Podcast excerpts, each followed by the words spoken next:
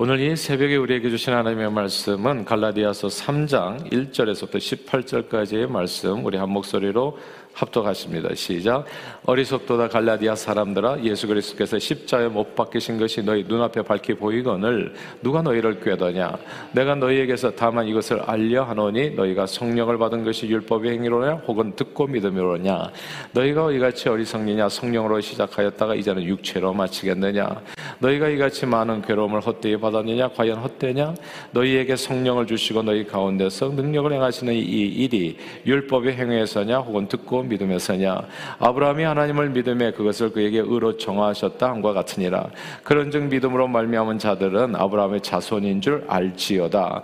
또 하나님이 이방을 믿음으로 말미암아 의로 정하실 것을 성경이 미리 알고 먼저 아브라함에게 복음을 전하되 모든 이방이 너로 말미암아 복을 받으리라 하였느니라.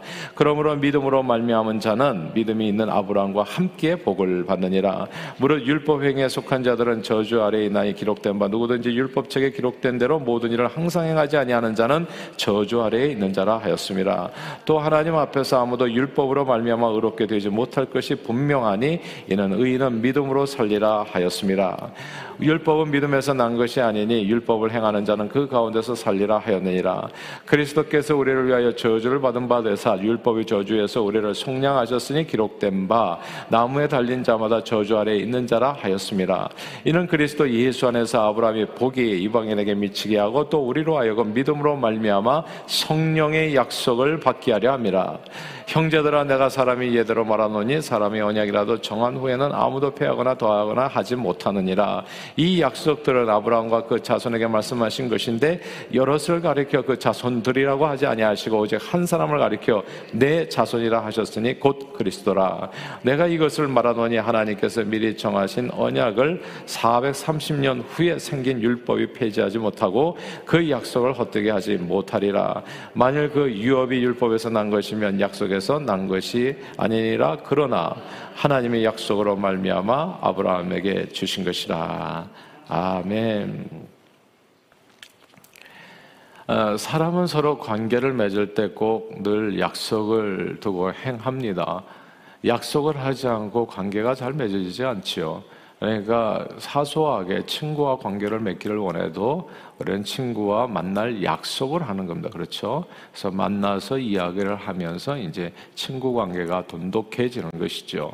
근데 친구와 만날 약속을 하고 약속 장소에 늘 늦게 나간다면 어떻게 되겠어요? 좋은 친구 관계를 이루기는 좀 어려울 겁니다. 이런 친구 간의 그 사소한 약속도 있지만 비즈니스를 하려고 하더라도 잘 모르는 사람이지만 이제 돈 벌기 위해서 뭔가 이렇게 아, 경제 활동을 하기 위해서 아, 비즈니스적으로 만남도 있잖아요. 근데 이때도 역시나 약속이 중요합니다. 그래서 비즈니스 시간 약속을 이제 어긴다든지 또 비즈니스에서 뭐 물건을 언제까지 아, 달라고 그랬는데 그때 오지 않게 된다든지 하다 못해 우리가 음식을 오도했는데 어, 음식이 제때 오지 않는다든지 한다면 이런 약속을 하게 된다면 아, 서로 간에 정말 큰 손실을 볼 수 있게 됩니다. 그래서 인간은 사는 데 있어서 사람과 관계를 맺을 때 꼭 약속을 하고 움직인다는 것, 이제 이것을 우리가 알게 되죠. 근데 아, 인생을 사는데 또 아주 중요한 인간관계 또 약속이 있습니다. 결혼 약속이죠.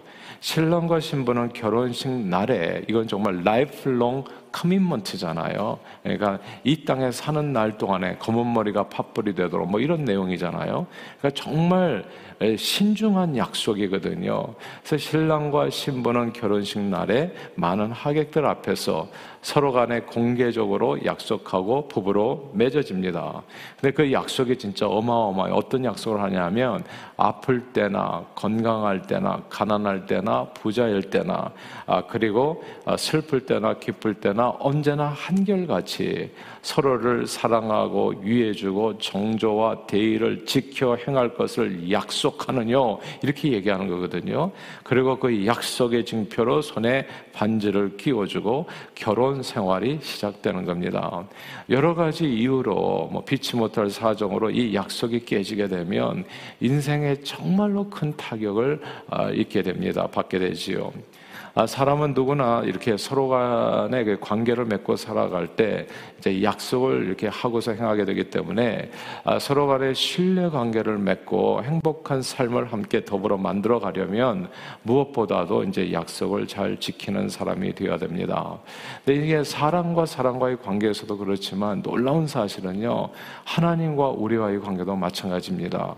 이 하나님과 우리와의 관계가 약속 관계라는 것을 모르는 분들이 의외로 많더라고요. 근데 하나님도 항상 사람과 관계를 맺을 때 약속 을 하고 일을 하십니다. 약속을 하고 약속을 지키면서 관계를 맺어가시고 관계가 더 깊어지기도 하고 관계가 좀 깨지기도 하고 이게 모두가 다 약속에 관련된 이야기가 되어집니다. 사실 하나님의 말씀인 신구약 성경은 모두 약속으로 되어 있는 거예요. 성경을 왜 구약이라고 하고 신약이라고 한줄 아세요? 그게 하나님과 인간과의 약속을 얘기하기 때문에 그런 겁니다. 하나님은 우리와 관계를 맺을 때 꼭 약속을 하세요. 구약. 이게 뭐냐면 옛날에 맺은 약속이라는 뜻이거든요. 하나님께서 사람들과 예전에 맺었던 약속. 신약은 뭐냐면 하나님께서 사람들과 새롭게 맺은 약속이라는 뜻이에요. 그러니까 사람만 약속을 맺으면서 관계를 이루어가는 것이 아니라 하나님도 약속을 통해서 우리와 관계를 맺고 관계가 깊어지기도 하고 깨지기도 하고 이게 다 약속에 관련된 내용이라는 것을 꼭 우리가 염두에 둬야 됩니다. 그래야 신앙생활의 그 중심을 놓치지 않냐고 바르게 할 수 있거든요. 구약 옛 언약에는 몇 가지 아주 중요한 약속들이 나와요. 성경이 다 약속으로 되는 게 아니라 중간중간에 하나님께서 큰 약속들을 사람들과 합니다. 그리고 하나님은 약속을 반드시 지키십니다. 이게 되게 중요해요. 하나님께서 약속을 지키신다는 게 왜 중요하냐면 이 약속에는요, 서로 간에 조건적인 약속이 있지만 또 무조건적인 약속이 있어요. 우리가 꼭 기억해야 될 것은 무조건적인 약속입니다. 조건적인 약속이라는 건 뭐냐면 너희가 이 율법을 잘 지키면 내가 너를 복주고 율법을 잘 지키지 않으면 이게 조건부죠. 이런 약속이 있어요. 근데 어떤 약속 하나님께서 일방적으로 주시는 약속들이 있습니다. 생육하고 번성하라 땅에 충만하라. 이 뭐 하나님께서 일방적으로 아, 내려주시는 축복의 또 약속들이 있는 겁니다. 이런 약속들을 잘 알게 되면 그리고 약속을 붙들고 기도하게 되면 하나님은 반드시 약속을 지키시는 분이기 때문에 그 약속의 말씀이 내 삶에 다 이루어지게 되고 복된 삶이 자연스럽게 되어질 수밖에 없는 겁니다. 아, 구약 옛 언약에는 창세기 1, 2장에 나오는 창조 언약이 있습니다. 그리고 창세기 8장에 나오는 노아와 맺은 약속이 있어요. 내가 다시는 물로서 세상을 심판하지 않겠다. 이게 약속이거든요. 이런 약속을 하신다고요.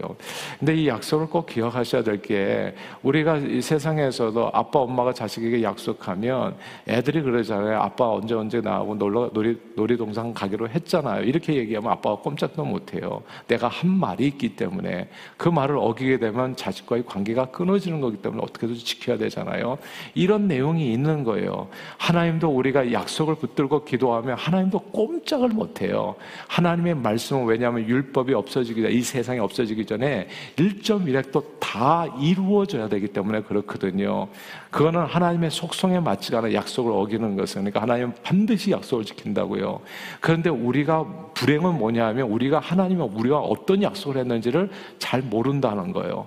그러니까 뭘 붙들고 기도해야 되는지도 잘 모르는 거죠. 근데 어쨌든 오늘 이 아침에 짧은 시간에 다 얘기할 수는 없는데 그런 몇 가지 중요한 약속이 창조 약속이 있고 그리고 노아 어, 창세기 8장에 노아와 맺은 약속이 있고 그리고 창세기 15장에 아브라함에게 약속한 땅과 후손에 대한 약속이 있습니다.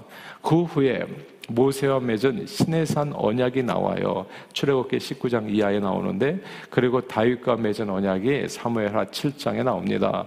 하나님께서 약속하신 이 모든 이 약속들은 이 언약들은 사실 다 하나님이 말씀하신 대로 다 이루어졌습니다.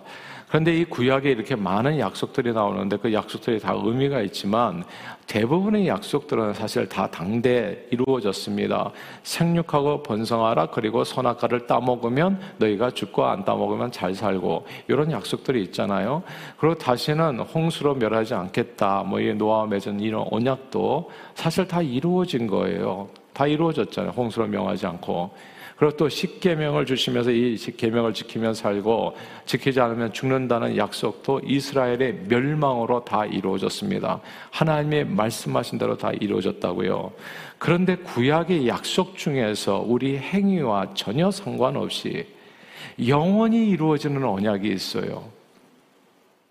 그러니까 하나님께서 일방적으로 내가 너를 복주고 복주고 번성케 하고 번성케 하라. 일방적으로 하신 약속에서 우리의 행위에 근거하지 않고 뭐 율법을 지키면 하고 안 지키면 뭐 이런 거 상관없이 내가 무조건 나의 은혜를 따라서 나의 사랑을 쫓아서 나의 성품을 쫓아서 너희를 무조건 복주겠다라고 하는 약속이 있는 거예요. 그것이 아브라함과 맺은 약속이고 다윗과 맺은 약속입니다. 그래서 마태복음 1장 1장에 아브라함과 다윗의 자손 예수 그리스도의 세계라 이렇게 열리는 거거든요. 그래서 아브라함과 맺은 약속이 되게 중요하고 다윗과 맺은 약속이 되게 중요해요. 그 약속을 알 필요가 있어요. 근데 오늘은 시간 관계상 그냥 본문과 이렇게 연결해 가지고 아브라함과 맺은 약속에 대해서만 좀 말씀을 더 구체적으로 생각해 볼게요. 하나님과 인생이 맺은 약속은 그 무엇도 패하지 못한다. 오늘 본문에 얘기잖아요. 어떤 율법도 패할 수가 없다고. 아무도 패할 수, 왜냐 하나님께서 하신 말씀이니까. 그 약속을 이게 누구도 피할 수 없는 거죠. 그래서 이 아브라함과 맺은 그 영원한 약속이 오늘 본문에 보면 예수 그리스도와 연결된다는 것을 보게 됩니다. 다 함께 16절을 읽겠습니다. 같이 16절 읽어볼까요? 시작. 이 약속들은 아브라함과 그 자손에게 말씀하신 것인데 여럿을 가리켜 그 자손들이라 하지 아니하고 오직 한 사람을 가리켜 내 자손이라 하셨으니 곧 그리스도라. 아멘. 아멘. 여기서 내 자손 곧 그리스도라는 구절을 주목해야 됩니다. 하나님께서는 오래전에 아브라함과 내 자손들이 아니라 내 자손 한 사람을 통해서 유업을 주시겠다고 약속하셨습니다. 아브라함의 축복의 모든 내용, 하늘의 축복의 내용을 네 자손에게 유업으로 받게 하겠다. 근데 그 자손이 자손들이 아니라 내 자손이라는 싱글러예요. 그게 바로 그리스도라는 얘기입니다. 그러니까 하나님께서 일방적으로 아브라함하고 약속을 하셨는데 네 자손을 통해 가지고 내가 온 세상에 다 복을 받게 하겠다 했는데 그 한 사람이 그 자손이 누구냐 하면 여기서 얘기하는 그리스도라는 겁니다. 이건 일방적인 하나님께서 주신 약속이에요. 하나님께서 아브라함과 맺은 이 약속은 그 후에 하나님께서 이스라엘 백성들과 시내산에서 율법을 주시면서 맺은 언약보다도 430년이나 아브라함과 맺은 약속은 창세기에 나오는 거고 그렇죠. 그 다음에 430년 후에 율법은 430년 후에 시내산에서 주어진 거고요. 그러니까 이 아브라함과 맺은 약속은 시내산 언약이 있기 전이었기 때문에 시내산 언약과 아무 상관없이 일방적으로 하나님께서 내 자손 곧 그리스도 한 사람을 믿는 모든 자들에게 얻게 되는 그 축복을 이야기하는 겁니다. 예수 믿으면 축복을 받는다. 율법과 아무 상관없이 그렇게 아브라함에게 약속을 한 거거든요. 하나님께서는 아브라함을 복주고 복주고 번성케 하고 번성케 할 것이라는 약속을 주셨습니다. 이건 아브라함의 행위하고 아무 상관이 없어요. 그러니까 아브라함이 하나님은 그냥 그 말씀, 어, 그렇게 나를 복 주시겠다고, 예, 복을 주세요. 믿으니까 그를, 이것을 그의 의로 여기셨다고요. 이 약속은 아브라함의 행위에 근거하지 않고 그가 하나님을 믿을 때 거저 이루어지는 놀라운 은혜의 약속입니다. 이렇게 믿음으로 얻게 되는 하나님의 축복을 하나님께서는 내 자손 예수 그리스도를 믿는 모든 사람들에게 거저 주시겠다고 약속하신 겁니다. 이게 약속이에요. 그래서 예수 믿으면 왜 복을 받느냐 하면 그게 하나님의 약속이기 때문에 그래요. 근데 사람들이 예수 믿으면서도 이걸 믿지를 않아요. 그러니까 우리는 어디에서 익숙해져 있냐면 율법에 굉장히 익숙해 있는 사람이에요. 어렸을 때부터 몽둥이 가지고 맞았잖아요. 잘하면 칭찬받고 못하면 맞았잖아요. 그러니까 내 인생을 생각해 볼 때 내가 이렇게 못났는데 내가 어떻게 복을 받을까? 우리는 복을 받으리라는 믿음이 없어요. 그러니까. 왜냐하면 약속을 붙들지를 못하니까. 근데 하나님은 우리 행위에 상관없이 예수 믿는 자를 복 주시겠다고 결심을 하신 거예요. 그리고 약속을 주신 겁니다. 내가 너를 복 주고 복 주고 번성케 하고 번성케 하리라. 이게 복음, 그러니까 놀라운 복음이에요. 이 신약 시대에 하나님께서는 오랫동안 기다렸죠. 그게 메시아죠. 그러니까 아브라함을 통해서 그 자손 한 사람 언제 오냐고요. 근데 오랫동안 기다렸는데 정말 그분이 오신 거예요, 이 땅에. 이게 큰 기쁨의 좋은 소식이죠. 아브라함과 맺었던 그 약속, 그 후손이 오리라 했는데 후손이 정말 온 사건이 뭐냐면 예수 그리스도가 이 땅에 오신 사건입니다. 그렇게 아브라함과 맺은 약속을 하나님은 또 지키셨습니다. 완전히 지키신 거예요. 이제는 누구든지 예수 그리스도를 그리고 믿기만 하면 아브라함의 복을 다 내가 너를 복주고 복주고 번성케 하고 번성케 하리라. 이 아브라함의 복을 다 유업으로 있게 되어주는 겁니다. 조건은 믿음이에요, 그냥. 그래서 예수 믿는 게 중요하고 교회 나오는 게 중요하고 이런 거예요, 사실은. 뭐 교회 다니는 사람이 세상 사람보다 율법적으로 더 그냥 도덕적으로 완전해서 우리가 복을 받는 게 아니에요. 하나님께서 약속하신 그 약속을 믿어서 복을 받는다는 거. 그러니까 이게 놀라운 사실입니다. 하나님의 말씀의 약속에 근거하여 이 아무 공로 없는 죄인들이 예수 그리스도를 믿음으로 영생 복락의 은혜를 받게 된다는 사실 이것이 놀랍도록 기쁜 소식 즉 복음인 겁니다. 이게 복음이에요. 그런데 갈라디아 교회 안에 누군가 이미 용도가 그 용도가 다, 다한 신해산 율법을 가지고 들어와서 아브라함이 언약 가운데 하나님의 은혜를 풍성히 누리고 있는 믿음으로 누리고 있는 이 갈라디아 그리스도인들을 노예 삼으로 하는 일이 벌어진 거예요. 그러니까 사도 바울이 너무나 답답해서 오늘 3장에 얘기하는 거잖아요. 너희가 듣고 믿으면 율법을 지킴으로써 너희가 복을 받았냐? 너, 너희 어떻게 너희가 성령을 받았냐? 생각해보라. 모든 것이 다 믿음으로 하나님께서 약속을 지켜서 이루어진 일인데 이제 와서 다시 신의 산 율법으로 들어와서 그 앞에서 노예 생활을 하려 하느냐? 이렇게 한탄해서 하는 얘기입니다.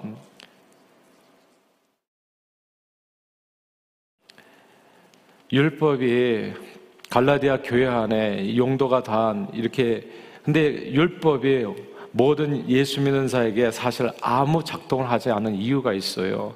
그것은 예수님께서 율법의 요구대로 나무에 달려 죽으심으로 죄인이 받아야 될 죄의 대가를 다 치르셨기 때문입니다. 그러니까 율법하고는 우리가 nothing to do with that. 아무것도 상관이 없어요. 왜냐하면 주님께서 다 치르셨어요. 뭐 이것도 지켜야 되고 저것도 그럴 필요가 없어. 하나님 예수님께서 십자가에 달려서 율법이 그런 죄의 싹은 사망이거든요. 그 율법이 얘기하는 거예요. 죄 지었으면 너 죽어야 돼. 이게 법이 얘기하는 거거든요. 근데 죽었어요. 예수님이 죽으셨어요. 그래가지고 다 치러버렸어. 이제 우리는 사는 일밖에 없다는 거. 예.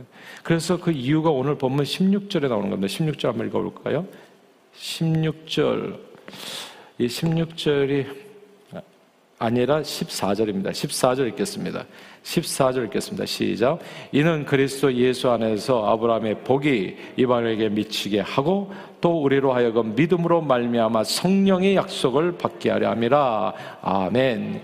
여기서 그리스도 안에서 예수 안에서 아브라함의 복이 모든 믿는 자들에게 미쳐 성령의 약속을 받게 하려 함. 아, 이 놀라운 말씀이죠. 네. 이 말씀은 이제 저와 여러분들이 앞으로 그리스도 안에서 사는 것은 율법을 지켜 행하여 사는 삶이 아니라 하나님 약속하신 성령을 선물로 받아서 성령의 인도함을 받는 삶을 살게 된다는 놀라운 말씀입니다. 그리고 그리스도 안, 그리스도 안에서 아브라함이 받은 풍성한 하나님의 축복을 우리는 다 믿음으로 거저 누리게 된다는 말씀. 어제보다 좋은 오늘이요, 오늘보다 좋은 내일이요. 그리고 우리는 모두 주님 앞에 나아가서 영생 복락을 믿음으로 누리게 된다고 하는 하나님의 말씀인 겁니다. 사랑하는 여러분, 사람은 관계를 맺을 때 꼭 약속을 합니다. 그래서 약속을 잘 알아야 돼요. 우리는 비즈니스 할 때도 약속을 하잖아요. 내가 언제까지 어떤 물건을 만들어서 드리겠다. 이 말을 잘 그래서 그 말을 믿을 수 없으면 막 계약서도 쓰잖아요. 이게 계약서가 뭡니까? 이 약속이거든요. 이거는 계약서예요. 하나님과 우리 사이의 계약서. 그래서 항상 기도할 때 막연히 기도하는 것보다도 이 말씀을 붙들고 기도하는 게 엄청 중요합니다. 우리가 인간관계에서 이 집이 내 집이다 어떻게 증명하겠어요? 계약서 들고 가야지. 예. 계약서에 여기 보세요. 여기 이 집 주인이 바로 나라고 적혀 있지 않습니까? 이렇게 해야지 말이 되잖아요. 그래서 하나님 앞에서 이 말씀이 중요한 게 이 말씀 안에 있는 약속을 붙들고 나가면 하나님은 꼼짝없이 우리를 축복해 줄 수밖에 없는 겁니다. 기도를 그렇게 하는 거예요. 하나님의 약속을 붙들고 제가 어제도 말씀드렸습니다. 하나님이 세상을 이처럼 사랑하사 독생자를 주셨으니 이는 저를 믿는 자마다 멸망치 않고 영생을 얻게 하려 하심이라. 이게 약속인 거거든요. 새로운 약속 신약. 예. 이 하나님의 하나님께서 우리에게 주신 약속이라고요. 여기다가 덧붙일 필요가 하나도 없다는. 그래서 제가 666뭐 이렇게 뭐 베르치로 받아야 된다 말한 이런 거짓말 이게 사기꾼들이라고 얘기 담대하게 얘기할 수 있는 것은 약속으로 제가 얘기한 거예요. 약속으로 하나님께서 이렇게 약속했는데 여기다 누가 덧붙이냐고요. 누가 빼냐고. 예. 이 덧붙이거나 빼려고 하는 이 갈라디아 이단들에 대해서 이 사도 바울이 하는 얘기거든요. 하나님은 약속을 지킨다는 거. 약속을 붙들면 승리한다. 사람은 관계를 맺을 때 꼭 약속을 맺고 관계를 맺습니다. 그 약속을 잘 지키는 사람 우리는 믿음직하다, 신실하다고 얘기하죠. 어, 저 사람 신용이 있다, 믿음직하다. 하나님도 역시 사람과 관계를 맺을 때 꼭 약속을 합니다. 근데 하나님은 속성상 거짓이 없으세요. 신실하신 분이시기 때문에 그분은 약속을 반드시 지킵니다. 아브라함과 다윗과 맺은 언약은 예수 그리스도 안에서 아브라함과 다윗의 자손 예수 그리스도 의 세계 그 속에서 신약 세계 믿음 세계에서 다 이루어지는 겁니다. 그 말은 저와 여러분들이 예수 믿으면 아브라함에게 약속한 뭐 축복으로 받아 누리게 된다는 의미입니다. 우리 믿으시면 아멘 하십시다. 아멘, 아멘. 예. 그러므로 오늘도 예수 신앙 안에 굳게 거해서 서로 예수 그리스도 이름을 부르며 내가 너를 복주고 복주고 번성케 하고 번성케 하는 아브라함의 축복이 여러분의 삶에 그대로 이마에 이루어질 수 있도록 함께 그 이름 부르며 기도하며 나갈 수 있게 되기를 바랍니다. 예수 신앙으로 이 땅에서도 또한 영원히 하나님의 나라의 그 유업을 이어받아 그 복을 온 세상에 나누는 애 복음의 일꾼으로서 참으로 존귀하게 쓰임 받는 저와 여러분들이 다 되시기를 주님의 이름으로 축원합니다. 기도하겠습니다. 하나님 아버지 율법 아래 죄로 인해 죽을 수밖에 없는 죄인들을 위해 예수 그리스도를 보내셔 대신 십자가에 죽게 하심으로 우리 모든 죄값을 다 치르시고 우리를 속량해 주신 그 은혜를 감사드립니다. 그리고 아브라함과 맺은 그 언약을 기억하시사 그리스도 안에서 아브라함의 모든 축복을 믿는 자들이 다 유업으로 이어 그 온 세상에 그 복을 전파하는데 쓰임 받는 인생 살 수 있도록 우리를 축복해 주심을 감사합니다. 늘 신실하신 주님의 은혜와 그 사랑을 기억하며 그 축복을 온 세상에 전하고 나누는 복음의 일꾼으로 존귀하게 쓰임 받는 저희 모두가 되도록 오늘도 성령 충만으로 인도해 주옵소서. 감사드리옵고 예수 그리스도 이름으로 기도하옵나이다. 아멘.